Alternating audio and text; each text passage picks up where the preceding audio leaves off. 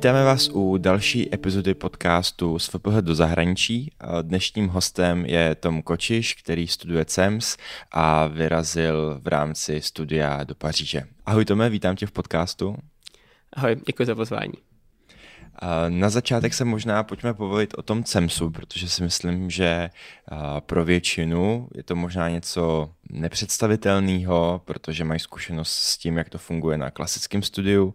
Tak se pojďme pobavit, um, jak ten Erasmus je povinný, nepovinný, jak to funguje, jestli dostáváš stejnou podporu a možná i jaká, jaký je postup při tom se někam hlásit, jak si vybrat tu školu a tak. Tak jako vlastně zásadní rozdíl oproti klasickému studiu, ať už na FPH nebo na celý VŠE, je v tom, že ten výjezd je povinnou součástí toho studia, um, a to buď to v prvním semestru nebo druhém semestru v prváku. Um, vlastně v momentě, kdy, kdy jakoby projdeš tím uh, assessment centrem a jsi přijatý na ten CEMS a zaplatíš nějakou zálohu, tak v ten moment dostaneš přístup do, do toho portálu, toho CEMSu celého a tam si můžeš vybrat ze všech těch asi 35 škol, to většinou jako, fakt jako ty nejlepší školy, od prostě LSI po Ashisi, po Bokony, SAD, um, v Americe taky Cornell, můžeš fakt jít i do Asie. A, a prostě sám vybereš jako seznam třeba aspoň to pěti a pak si můžeš podle preferencí vybrat, jestli raději půjdeš na tu školu, kterou chceš, anebo radši pojedeš prostě tady ten nebo tam ten semestr. Protože je docela jako rozdíl v tom, že ty v tom druhém semestru děláš business projekt, mm-hmm. což je vlastně jakoby přímo projekt nebo konzultantský projekt pro nějakou firmu, zhruba 20 hodin na týden a děláš to během toho celého toho semestru. Takže samozřejmě každá škola má jiný, jiný partnershipy a prostě s jinýma, školama, eh, s jinýma firmama spolupracuje. Takže to je něco, co můžeš při tom zvážit. Um, a potom je to přidělovaný, myslím, že podle toho, že ta škola si vybírá tebe podle tvýho jako CV a podle mm-hmm. tvýho eh, assessment center, jak si dopad.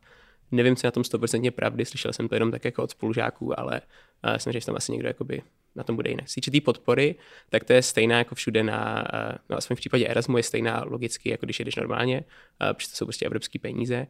A co vím, tak když jdeš do zahraničí, tak je to, myslím, taky stejný. Myslím, že to je na 10 nebo 15 tisíc korun na měsíc, to vychází momentálně.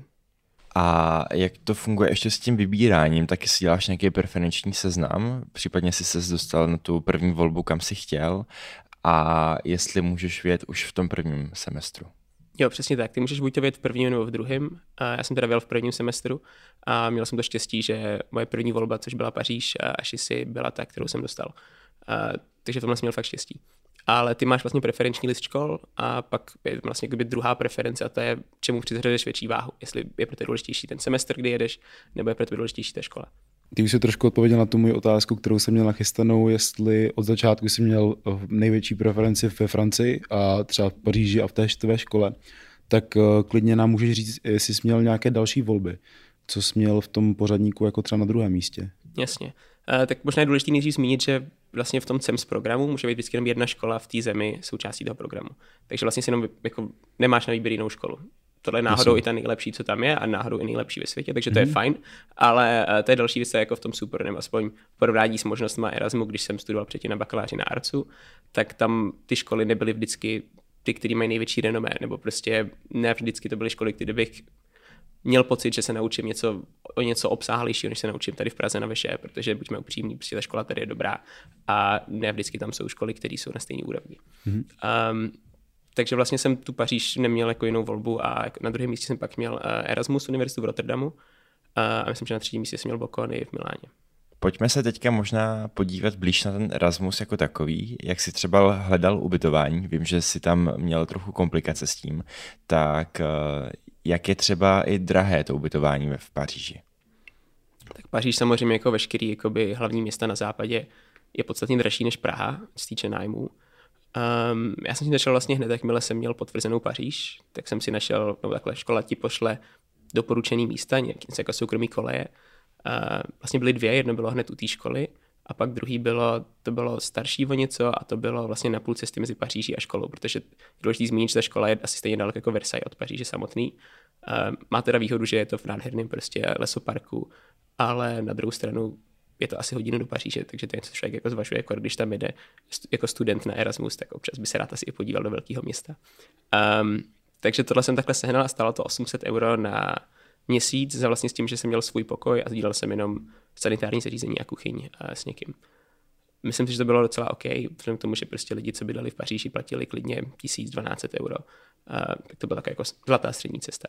Jinak by samotný kolej škola má, ale nenabízí je uh, studentům, co jsou na výměně. Uh-huh. No minimálně na tím, jsou na semestr. Musíš tam mít aspoň rok. A to pak bydlíš někde v kampusu? Jo, pak bydlíš přímo v kampusu a, a pokud tam seš na, vlastně jakoby na exchange, tak máš ty nejhnusnější baráky, co tam jsou, takže na druhou stranu o tolik levnější to není a vlastně ty soukromí koleje jsou o něco hezčí. Uh-huh. A zmínil jsi, že sdílíš uh, ty sociální zařízení. Jak je to třeba s vařením? Uh, jestli jsi tam vařil nebo jestli jsi chodil do nějaký menzy? Um, menze ve škole je, a takže tam jsem chodil na obědy. Musím říct, že tím, že je to Paříž, a, tak to bylo fakt dobrý. A, a máš tam fakt velký výběr, byly tam vždycky tři jídla, myslím, jako v těch klasických, to jsem měl vegetariánskou uh, volbu, rybu nebo maso, a pak tam vždycky bylo i veganský, pak něco jako světový kuchyně, co bylo speciální ten den, pak těstoviny a pak něco z lokální farmy, co byla hned vedle. Takže v tomhle tom smyslu bylo fakt super a orientačně to bylo kolem pěti euro za nějaký meníčko, když prostě měl jogurt, kus ovoce a, a to hlavní jídlo. Hmm. To musím říct, že je teda o poznání lepší, než to jsme měli my v Nant eh, v Krus, eh, kde jídlo sice bylo za 3,30, ale pořád to byl eh, kuskus s něčím a už to bylo hodně monotónní potom. A byly obrovský fronty teda ještě, pardon.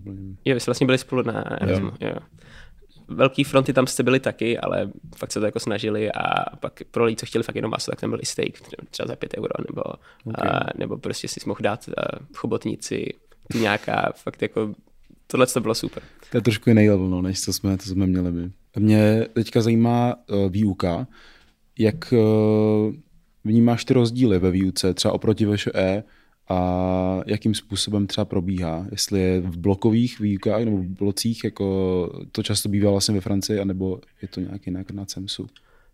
Um, ten CEMS má nějaký jakoby, procesy, který to musí standardizovat, myslím. Samozřejmě nejsem zase tak jakoby obeznámen s těma akademickými pravidlama toho, ale byly tam, bylo to rozdílný. Nějaký předměty byly blokový ve smyslu, že za tři dny to bylo hotový, ale prostě tam byl tři dny fakt jako 8 hodin nebo 10, včetně soboty a, a jiný byli, byli, že třeba začali jakoby později, dřív, ale celkově to vycházelo tak, že ten předmět netrval nějaký ty dva, tři měsíce stejně u většiny.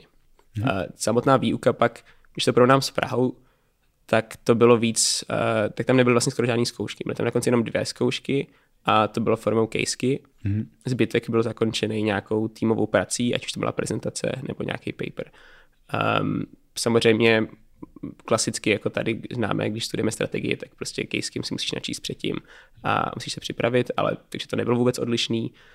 Jinak, co bych řekl, že bylo odlišný, bylo, že nějaké věci byly, byly hybridní pořád, i když, i když to nebylo uh, za covidu samozřejmě, ale jinak ty primární rozdíly bych tam v té samotné formě ne, nehledal. Možná spíš, že to bylo víc interaktivní a víc vedený v nějakých kejskách, ale to je v momentě, kdy to porovnávám s tím studiem na arts managementu na bakaláři, spíš než jsem sem tady v Praze. Mm-hmm.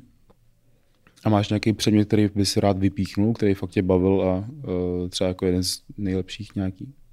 Osobně mi strašně bavil, uh, právě ten, co byl ty tři dny v kuse, jmenoval se Power and Influences a učil to chlap, který prostě byl předtím uh, děkan uh, Ashisi v Kataru takže to bylo fakt zajímavé, včetně toho vhledu do, do té arabské kultury, protože ta katarská škola vlastně vznikla na poput uh, vlády, která chtěla jakoby nejenom takhle, ona chtěla nejenom vzdělávat ženy, protože to vlastně, myslím, manželka toho emíra, co to založila, ale takže vlastně ti to dalo vhled do všech těchto věcí, ať už prostě um, ta politika, co funguje v klasickém korporátu, co funguje v tom akademickém světě, ale tím, jak právě tam je docela souč- podstatnou součástí toho Kataru, um, teda té pobočky Ashisi v Kataru, i, i vláda, tak vlastně i jako vhled tady do té spolupráce.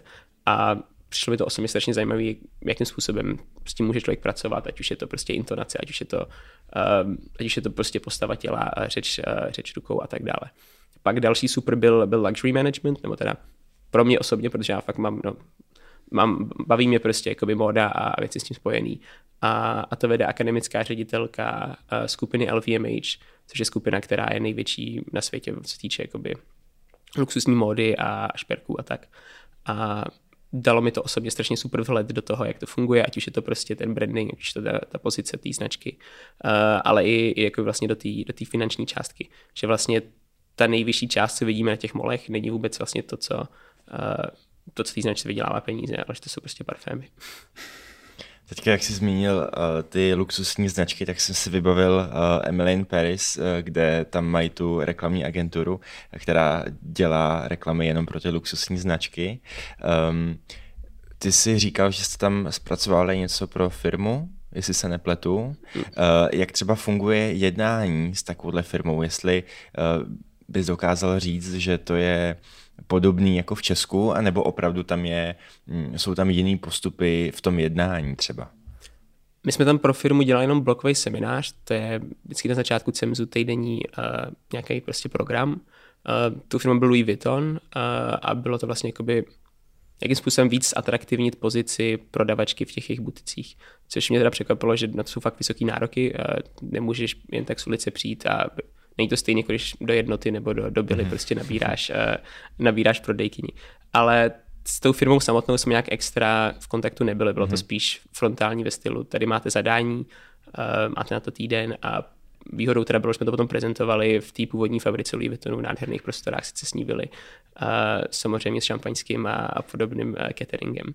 Ale takže z tohohle pohledu bych řekl, že to rozhodně jiný, protože v Praze se mi nikdy nestalo, že by mi někdo, nějaká firma potom dala uh, šampaňský a luxusní catering, ale jinak bych neřekl, že je to jiný.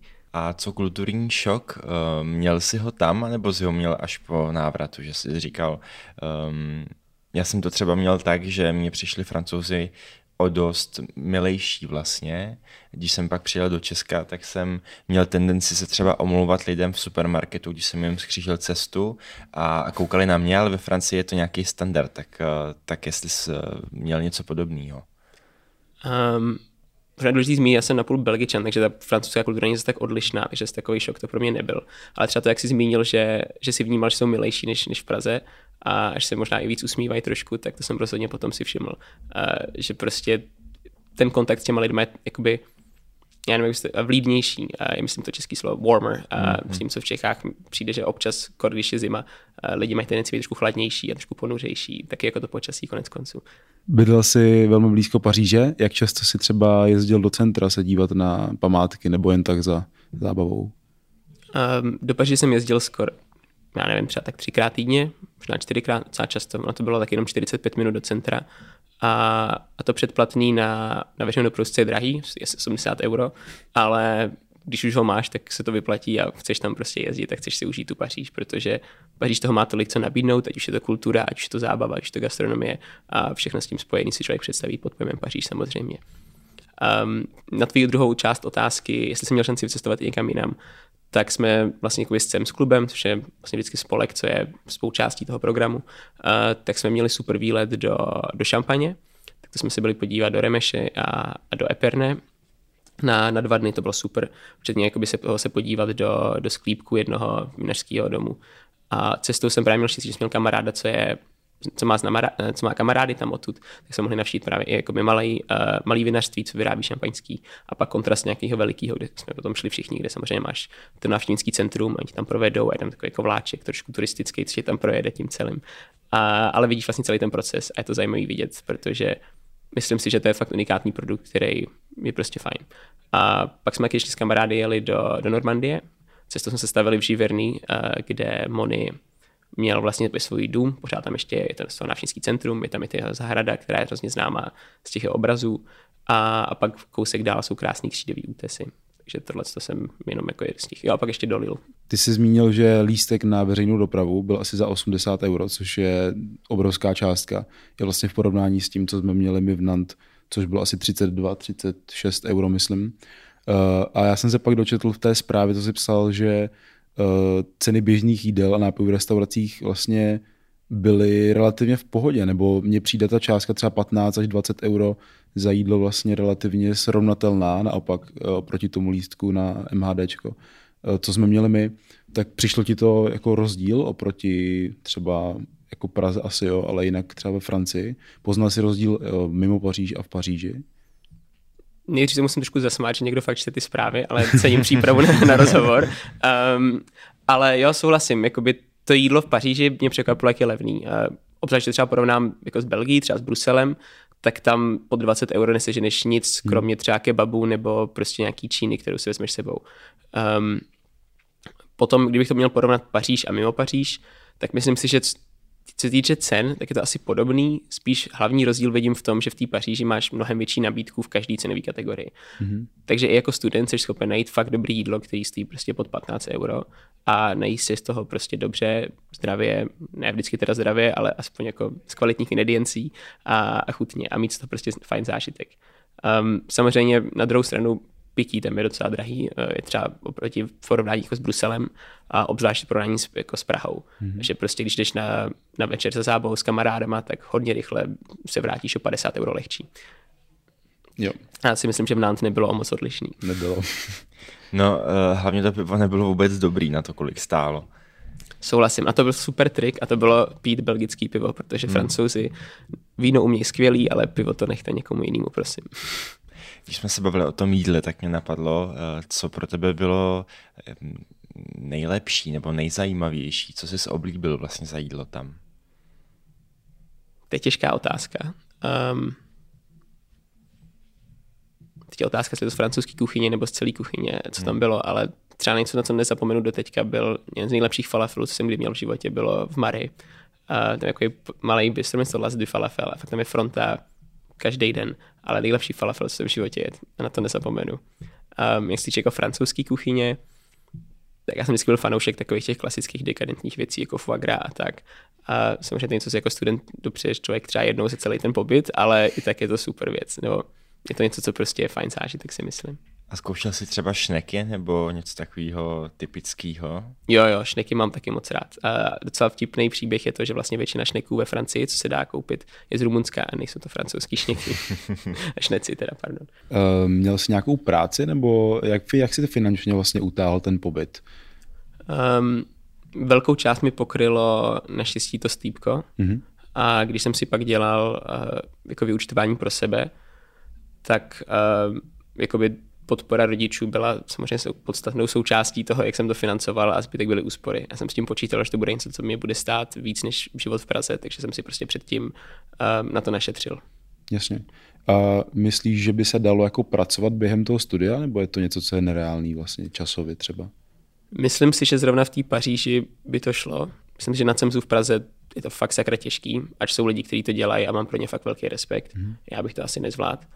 Um, v případě, že by to šlo, rozhodně, protože častokrát si měl třeba dva dny v týdnu volno. Tím, jak právě to byla ta bloková výuka v tom smyslu, že to bylo rozdělené na dva měsíce třeba, takže jsi měl třeba v září fakt hrozně moc volného času. Uh, takže by to určitě šlo, obzvlášť pak, kdybys dělal třeba někde hybridně nebo prostě jako to uh, z domova. Jasně. Ale tím, že jak je vlastně ta bloková výuka se mění v průběhu toho semestru vlastně, tak by to asi muselo být něco flexibilního. Jako měnit ty dny třeba po měsíci, že prostě nemůže člověk chodit vždycky pondělí, úterý. Muselo by to být. Takhle. Okay. Přesně tak, právě spíš něco, jako kdybys dělal projektovýho, nebo nevím, kdybys třeba dělal v pekárně, bys prodával bagety. Jo.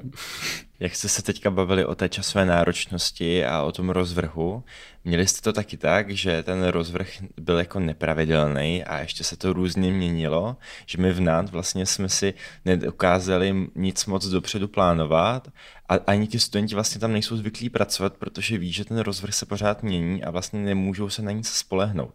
Tak jestli je to třeba i takhle eh, případ v, v Paříži. Uh, tam je to určitě, to byl taky toho případ, protože u jednoho předmětu jsme ani nevěděli do týdne před tím, kdy vlastně začíná uh, a jaký dny bude. Um, včetně třeba jedné vtipné historky, když byly, tam jsou skill semináře, jmenuje se skill semináře, to jsou části prostě CEMZu, um, tak celou dobu měl být uh, na místě, což jsem samozřejmě zapomněl, takže jsem potom musel rychle jet z Belgie TŽVčkem v pět ráno uh, za hroznou pálku, protože jsem se nekupoval večer předtím uh, do školy abych zjistil ve škole, že to nakonec bylo online a že to nebylo prezenčně. Takže ty zmatky tam samozřejmě byly a nevím, jestli to součástí francouzské kultury nebo jejich byrokracie, nebo jestli spíš prostě jenom schoda náhod. Um, to asi nechám na každém, aby posoudil sám. A ty jsi dojížděl z Bruselu nějak pravidelnějc, anebo jsi zůstával na Erasmu v Paříži? Ne, zůstal jsem tam, to bylo spíš jenom, že jsme měli týden volno, tak jsem mm. chtěl jít za rodinou. Je ještě něco, co nezaznělo a máš pocit, že je to něco, co třeba bys sám rád viděl předtím, než uh, si někam vyjel? Um, myslím, že je hrozně důležitý samotný to vyjet někam na zahraničí, teda do zahraničí na, na to studium. Myslím, že to je něco, co člověka enormně obohatí ať už kulturně, ať už prostě životně, ať už osobně, protože člověk no, najednou prostě se ocitne v úplně jiné kultuře, v uvozovkách sám, um, na půl roku člověka to prostě donutí přemýšlet, člověka to donutí víc si své komfortní zóny, objevit nové věci, eh, objevit nový lidi a prostě člověk naučí dost, aspoň z mý vlastní zkušenosti, člověk dost naučí sám o sobě, tak o jiných lidech, o jiných kulturách, korpak v tom mezinárodním prostředí, ve kterém se člověk ocitne v momentě, kdy jede do zahraničí. My máme ve zvyku na konci eh, těch podcastů se tady lidí na nějaký tři top věci, které si odnáší, nebo třeba jídlo, může to být cokoliv. Tak eh, co jsou ty tvoje? Dobrá otázka. Um, rozhodně na prvním místě umění, protože v Paříži je fakt strašně moc skvělých muzeí moderního umění, od soukromých po, po veřejný. A všechny jsou dostupný, myslím, že pod 5 euro je v, skoro vstup všude. Uh, vyjímá možná toho Louis Vuitton muzea, to myslím, že je o něco dražší. Um, takže to rozhodně na prvním místě, pak kvalita jídla, prostě to, že všude vím, že to jídlo, pokud nejsem v nejvíc turistické části města, bude dobrá a nebude mě stát strašnou, uh, strašnou částku. Um, a samozřejmě bagety, to mi strašně chybí. Skvělý bagety za euro, prostě to je něco, co by Praha rozhodně, rozhodně mohla, mohla začít nabízet taky. My jsme se teď právě vrátili na týden uh, do Nantes, nebo respektive jsme jeli do Lyonu a pak do Nantes a mě chyběly croissanty, jakože to je, to je nesrovnatelný s Českem, to prostě v Česku nemůžeš, i když jsou třeba nějaký dobrý a jsou fakt drahý potom tady, tak uh, to není srovnatelný s tím croissantem za euro 15 nebo euro 10, levný, skvělý a téměř všude. A plně to hlavně i ta cenová věc, co hraje ano, tu roli, ano. protože jako dobrý croissant, jako dobrou bagetu člověk v Praze, když, když hledá, člověk najde, ale prostě pak z tu bagetu dáš 60, 70, 80 korun hmm. a porovnáním s tím, že si byl jako jo, to je jedno, že se to zkazí, stojí to euro, euro 20, a tak je to úplně o něčem jiným samozřejmě. My ti děkujeme, že jsi přijal pozvání do dnešního podcastu. Doufám, že jsme namotivovali lidi vyrazit do Paříže, případně zkusit i CEMS. Pokud o tom nepřemýšleli, tak se třeba eh, podívat, co to nabízí, jaký jsou možnosti a my se budeme těšit na další epizodu. Děkujeme. Já vám děkuji za super strávený čas.